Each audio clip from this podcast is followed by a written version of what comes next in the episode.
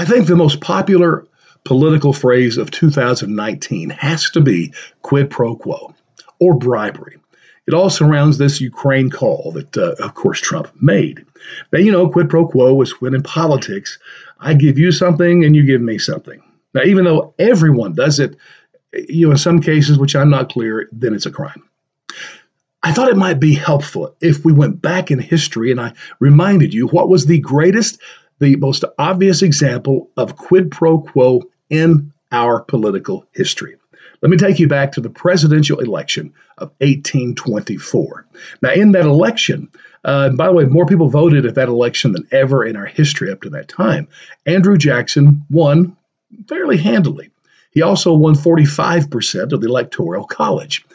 Trouble is, the 12th Amendment says if you don't have at least 50% of the Electoral College, then it goes to the House. And the House will decide who becomes president.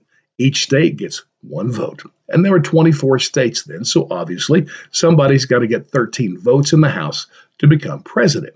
Now, it's clear that Jackson should have been the president. I mean, won the popular vote and the Electoral College, but of course, not enough. Which brings to focus the Speaker of the House at that time, who truly becomes a kingmaker, and that was Henry Clay. So Clay decides to go to John Quincy Adams, one of the many running for president that year, and he swung a deal. In the still of the night, they both agreed that Clay would make John Quincy Adams president in the House, and then Adams would name Clay to be a Secretary of State. You see, Clay just wanted to be president, and every president before him, except for George Washington, of course, had first been Secretary of State. That's sort of the natural path to the presidency. Yeah, makes sense. So, sure enough, the vote in the House is taken. And amazingly, John Quincy Adams gets 13 states to vote for him, and he's the next president.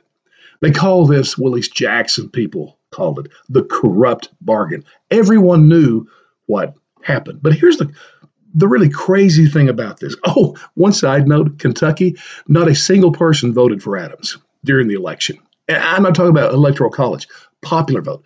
Not a, not a single vote, yet he took Kentucky. I love that. But that aside, here's the, the point I want to make. No one, no one from any corner of the country in politics or otherwise brought up the word impeachment. It never came up. I mean, if there was ever a time, this would be it. The most obvious quid pro quo. But see, here's the point impeachment is a very serious thing. I don't think it should even be considered unless there's overwhelming evidence that the president has committed a grave crime. After all the investigations, Mueller, the Democrats' impeachment, there is still no crime that Trump is accused of. We need to drop this mess now.